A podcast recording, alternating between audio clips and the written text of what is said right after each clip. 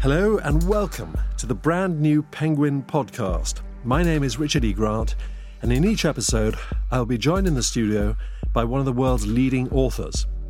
Each of my guests will be bringing in five objects that inspired and shaped the writing of their latest book. And I'm going to be an absolute, unashamed nosy Parker, probably going off piece, not stick to the questions, and to try and find out as much as I possibly can on your behalf. So, here goes. The Penguin Podcast with Richard E. Grant. This week, I'm very excited to be joined by award winning author Kate Atkinson. Her first novel, Behind the Scenes at the Museum, won the Costa Book of the Year, and it was absolutely brilliant. Her four best selling novels featuring former detective Jackson Brodie became a series starring Jason Isaacs for the BBC. Her last novel, Life After Life, was one of the top selling adult books of 2014 and won the Costa Novel Award and the South Bank Sky Arts Literature Prize. She joins me today to talk about her new book, A God in Ruins. It gives me great pleasure to welcome her to the studio. Hi, Kate. Hi, Richard. Kate, A God in Ruins has been described as genre defying by The Observer, a magnificent achievement by The Independent, and the Daily Telegraph says it has one of the most devastating twists in recent fiction. Is that fair? well, I am most pleased with this book, I think, than I have been with anything else. And Kate has said that without a smidgen of smugness or grandiosity whatsoever, which makes it even more compelling. Now, you've called A God in Ruins a companion to Life After Life. Tell me what you mean by that, and if you could bear to explain the story of the two books if you haven't read it. And I'm very aware of it that that you've got to say, you know, what's it about? Titanic. They built it, it sank. I know. I'm terribly uh, tempted always just to say, well, read it. Exactly. I agree. but it's, it is very hard because it's very difficult to encapsulate even what a book feels like, let alone what happens. And I think Life After Life is about the Todd family. They're an Edwardian middle class family with all that implies.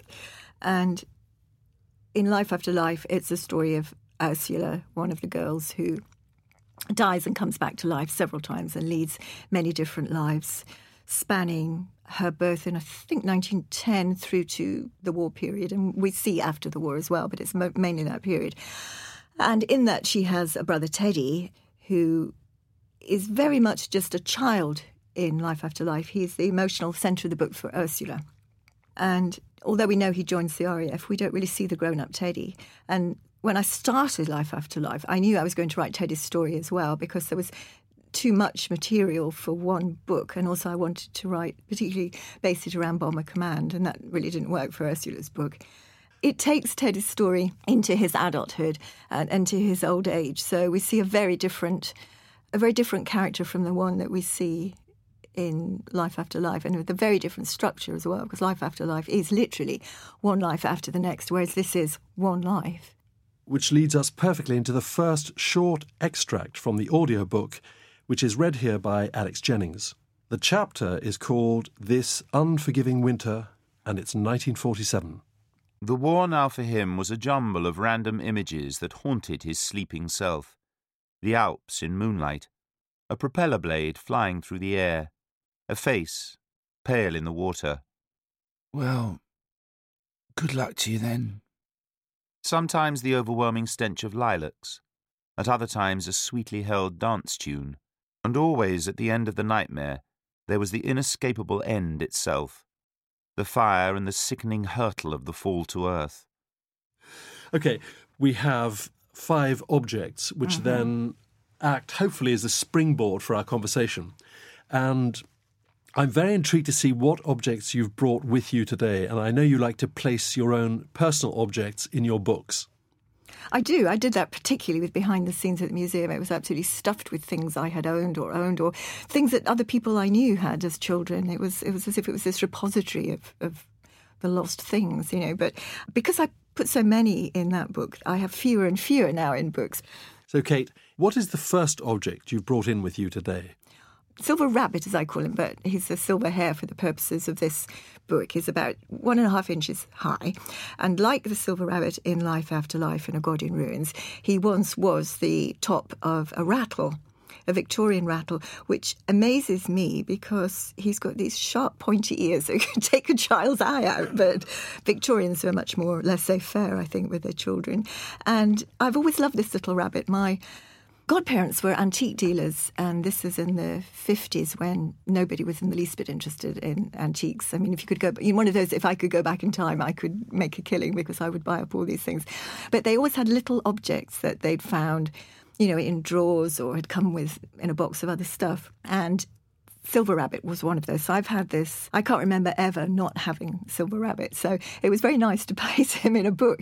And he gives huge continuity to these two books because he hangs on a chain from the pram of all of the children in Life After Life, all of the Todd children. And he once was the finial on Sylvie's rattle, and I think came even from her grandmother. So this rabbit in the books, or the hare, we must call him a hare, has been going on for several generations. You've you've detailed how this talisman, this hare, mm. goes through the whole story.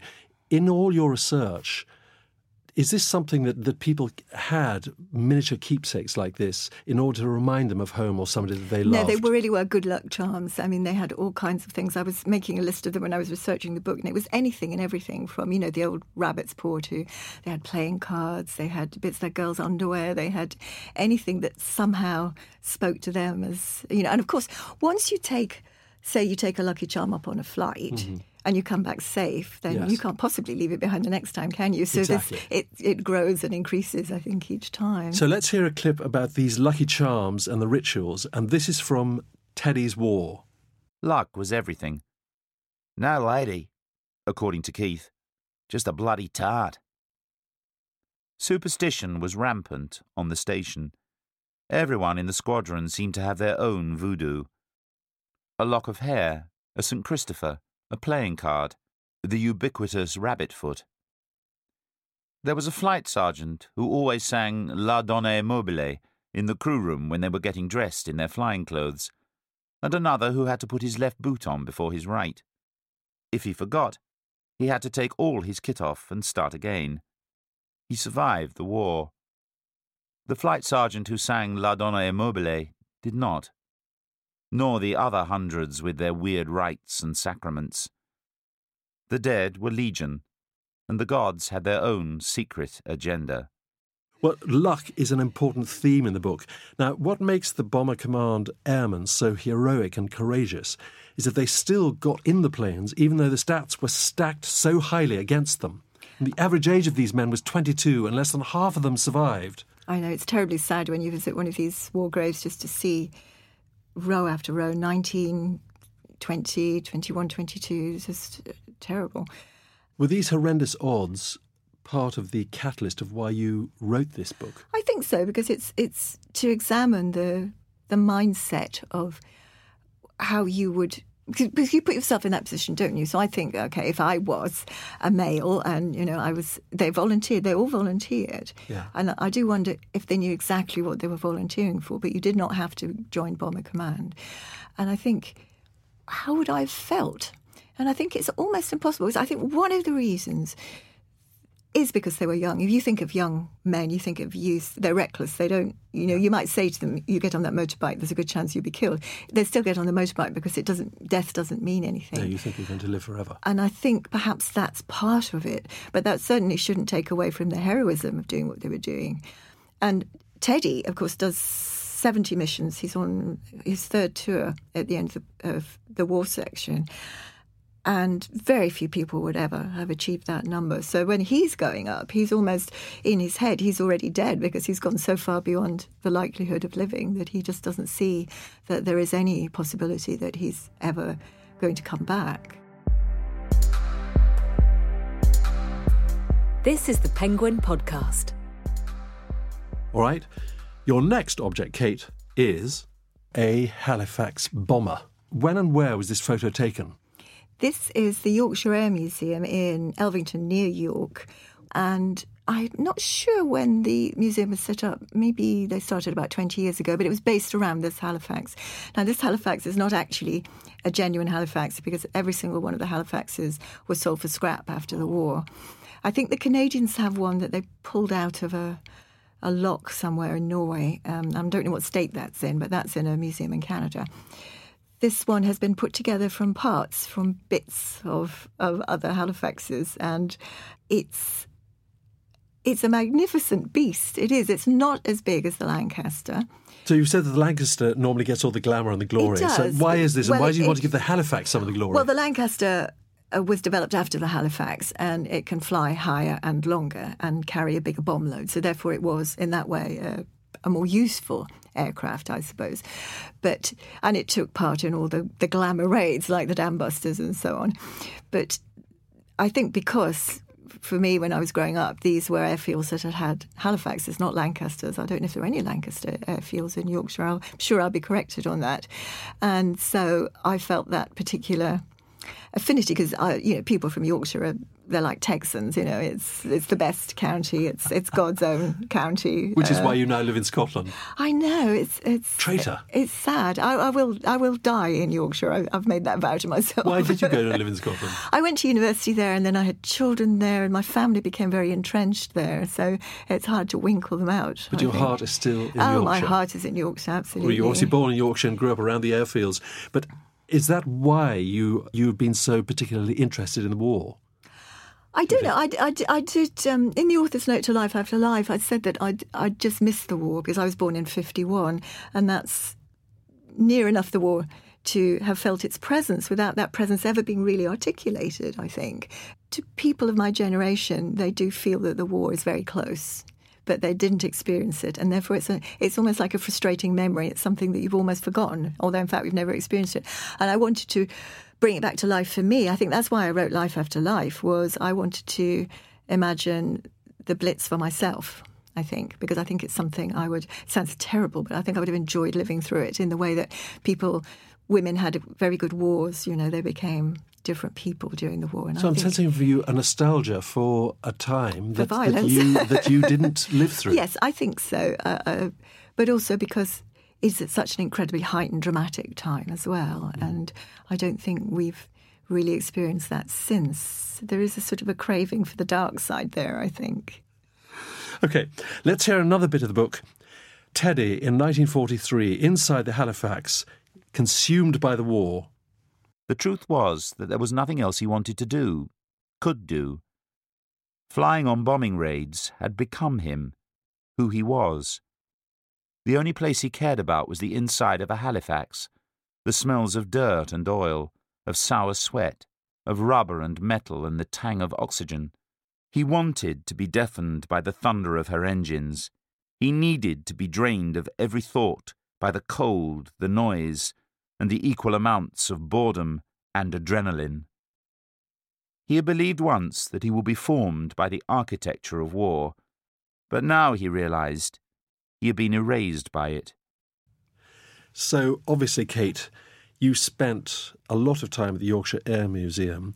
So, how much other research did you do, and what are the perils of writing historical fiction? I mean, is there an enormous amount of fact checking, or I did a lot of reading. I, d- I read a lot of um, personal accounts and I watched a lot of DVDs, a lot of RAF films. And then I put it all away and tried to forget about the facts so that I wasn't obsessed by the facts. And then so that I needed to create the, the feeling of it. And then I went back. And I didn't completely abandon the facts as I was writing, but I tried not to get too bogged down in them. Uh, but there's quite a lot of um, points in the war chapters when you do need to be quite factual because it is Teddy talking about his plane, and I was n- never felt entirely confident about planes, not being a pilot or knowing anything about planes, and I did I did keep checking things with people, and even then I just felt that. I probably should never be allowed near the controls of a plane because I'd probably send it into the ground rather than up.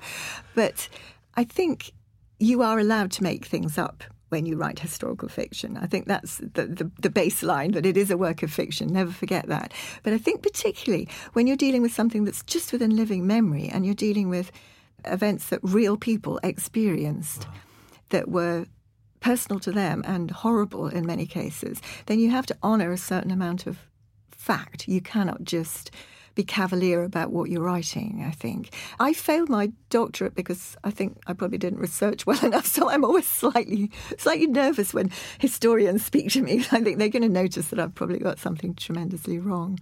Were the, were the men at the museum surprised that you were so interested? Know. They, they were they were fairly poker faced about it. They they knew I was coming, so Uh-huh. they they were prepared to a certain extent.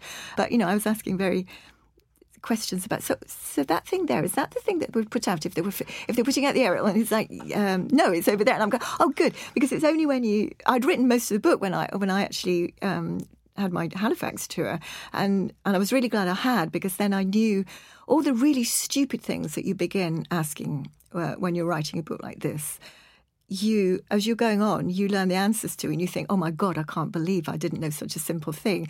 And it's much best that you've actually got to the end and you realise, right, this is the cache of things I do not understand. Uh-huh. All right, I've got to grips with everything else, but these are the things I need to know. So that was the point at which we went. So it's fascinating. It was a very hot day, and it was very claustrophobic inside. It was very small. You just think, how did they manage to move around in that?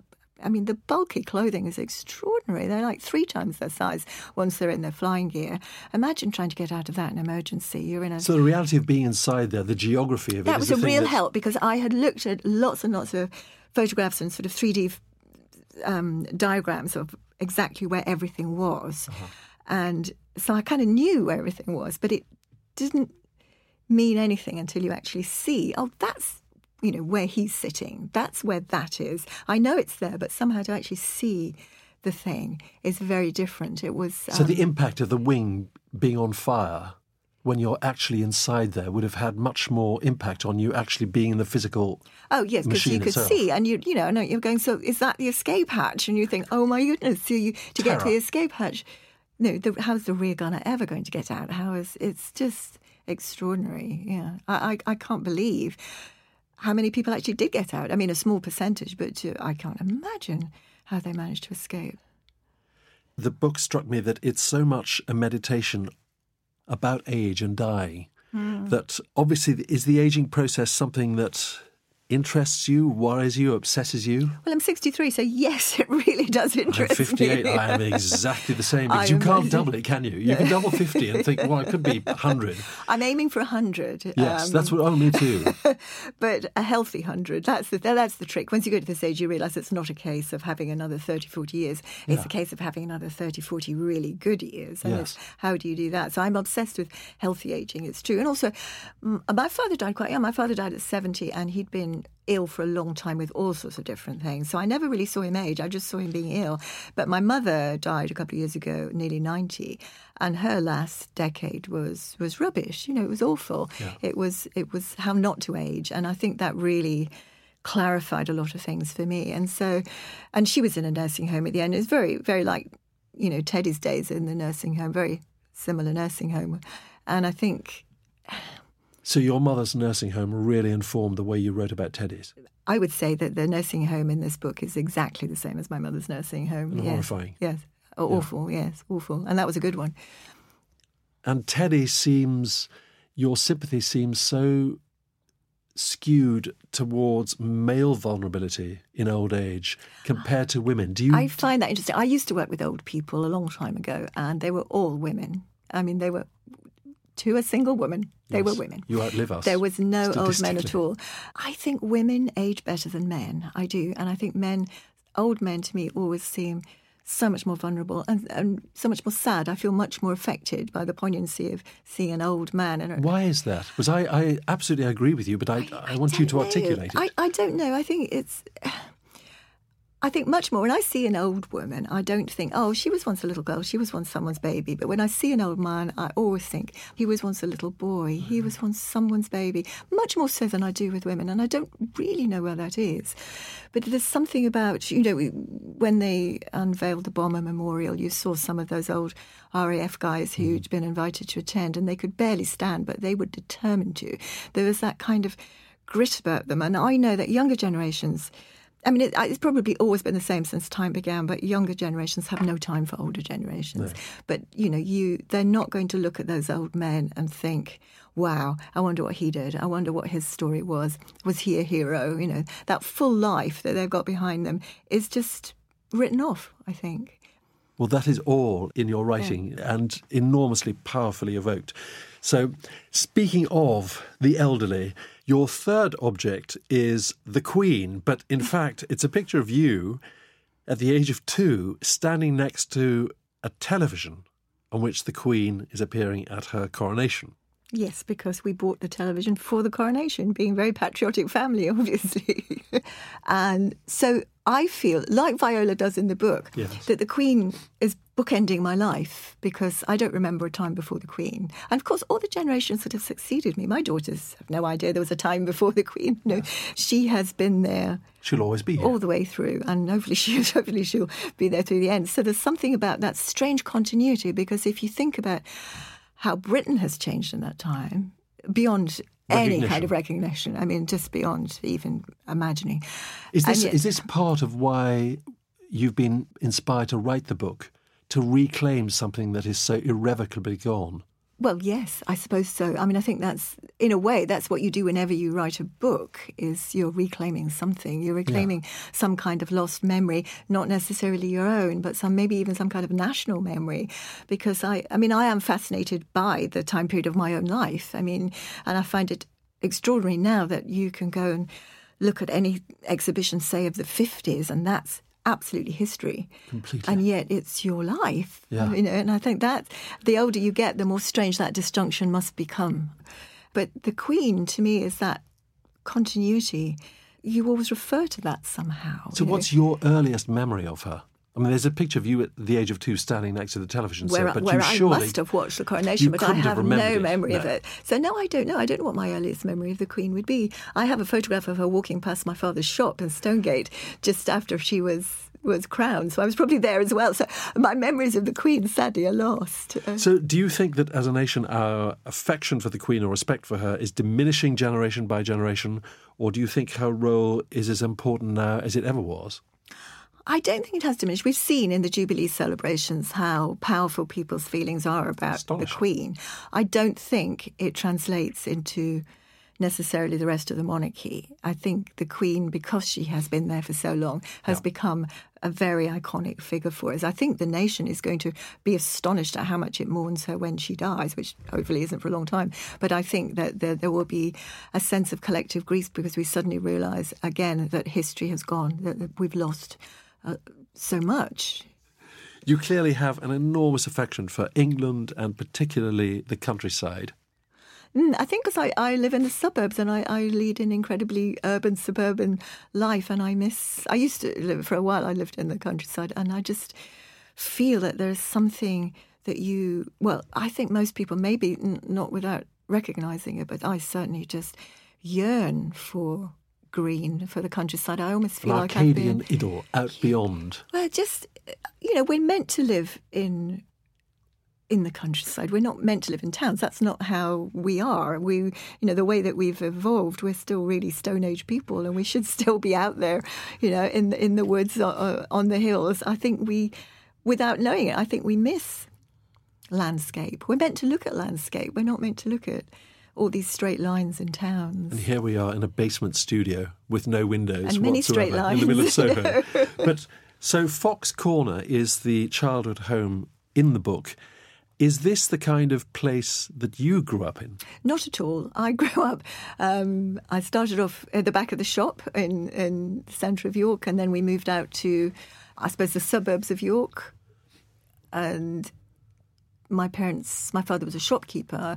My parents both came from very poor working class backgrounds, particularly my father. So they were very aspirational.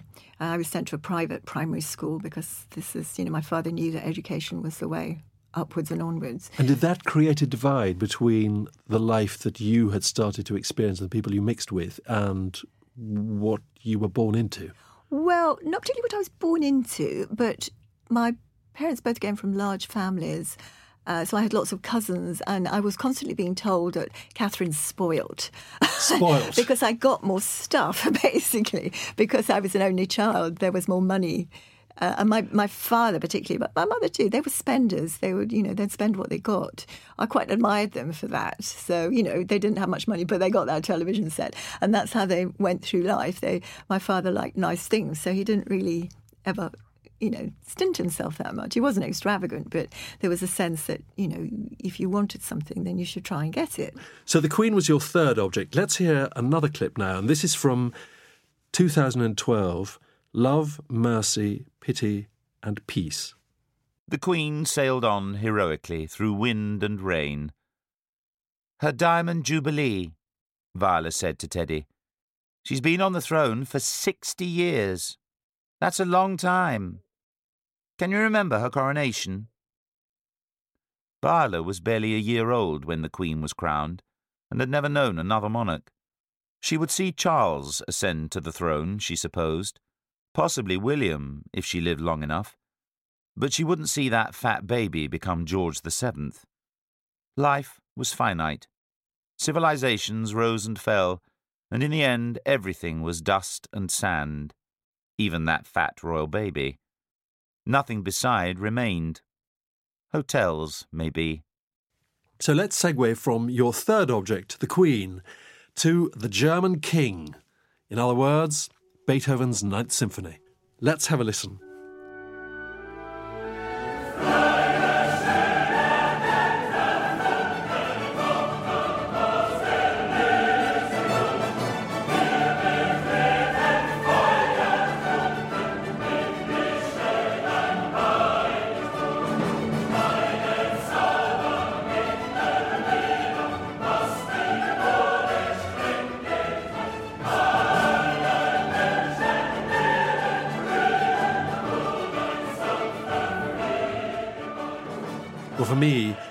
That piece of music is indelibly linked to that bonkers character Alex in A Clockwork Orange because it was used in the Kubrick film version mm, mm. of that.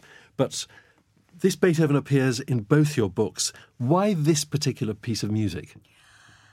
I think because it, it brings with it, for us now, a lot of connotations. Um, you know, the the fall of the Berlin Wall, and it's mm-hmm. it's the European anthem, and it has the sense of, you know, those the the very lyrics, all men will be brothers. It's it's very powerful.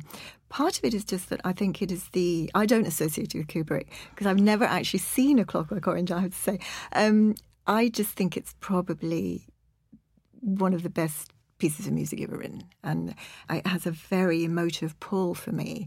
When I- was the first find- time that you heard it? Oh Lord, um, probably my father liked classical music. He had a lot of records. Probably it would be him playing it. I think So he introduced you to this piece of music. he introduced me to classical music. so it must be yes. enormously emotional, powerful thing for you.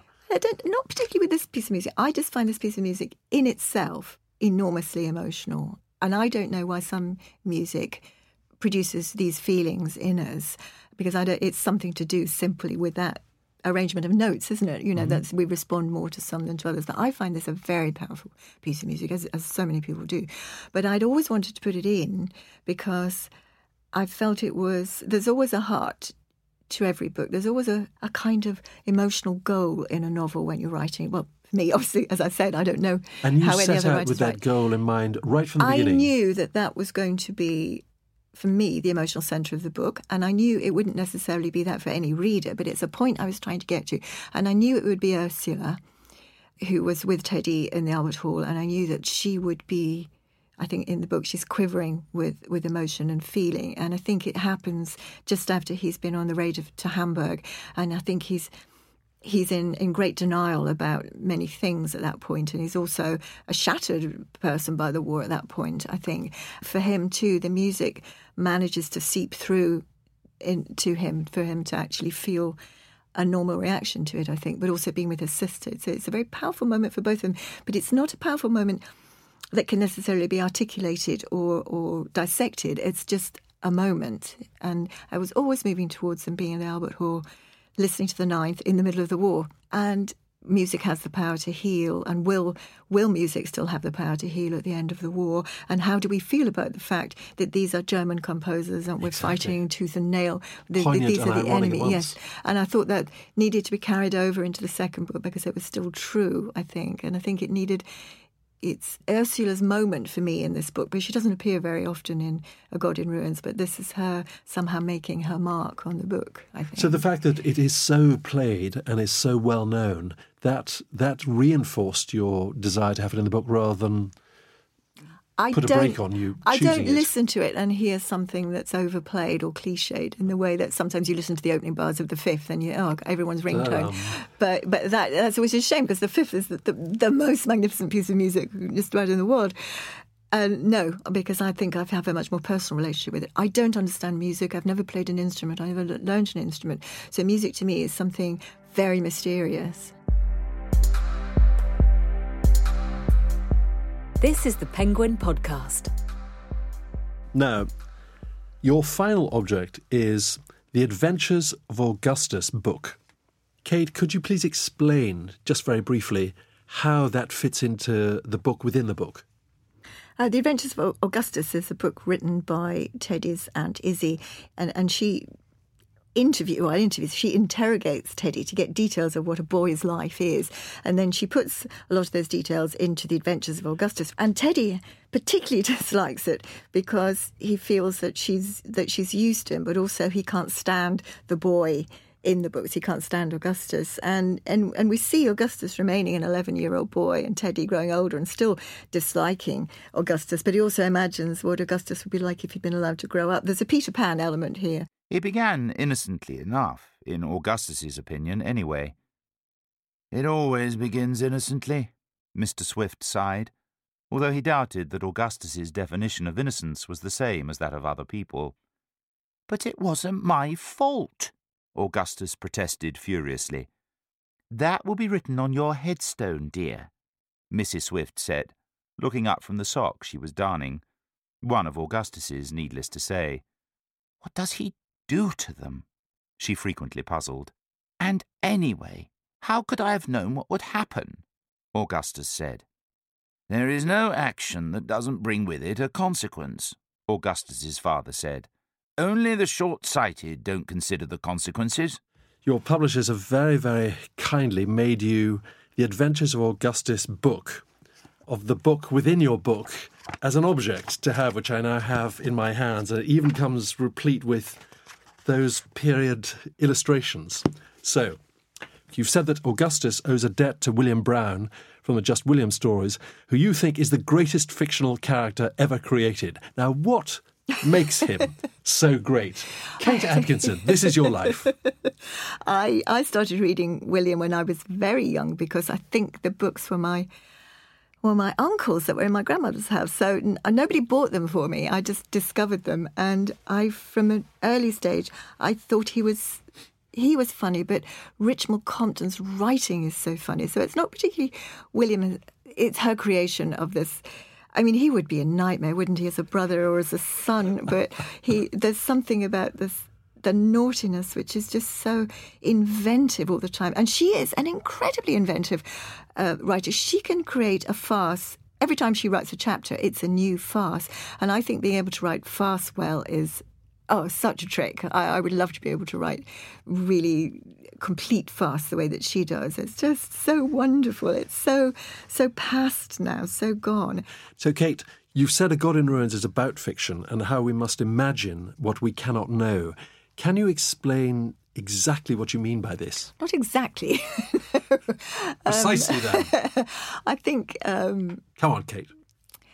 I think to get into the heart of something, maybe particularly with historical fiction, this is true, but I think it's true of all fiction that you are trying to create something that people can tap into the emotion of it a lot of the time. Not that books are continually emotional all the way through, but you're trying to create something that can be conveyed in the same form to someone else. So that I write something in a book that's that's very um, very dark, and you read it and you get that same feeling of darkness from what you read. And that's a very strange and curious exchange that art has with people because then I want everyone to experience that sense of darkness from that book. And Okay, devil's advocate, have you ever had an experience where a reader's come up to you and said, has given you a completely off piste reading of something and it's made perfectly logical sense to them and you'd think they're barking?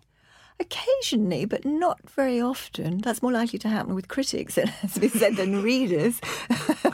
I think. Okay, I'm very intrigued that you said um, I saw an interview where, on the BBC where you talked about the fact that if you could be put into a five star hotel room for a month with room service, you could write a book in a month. Yes.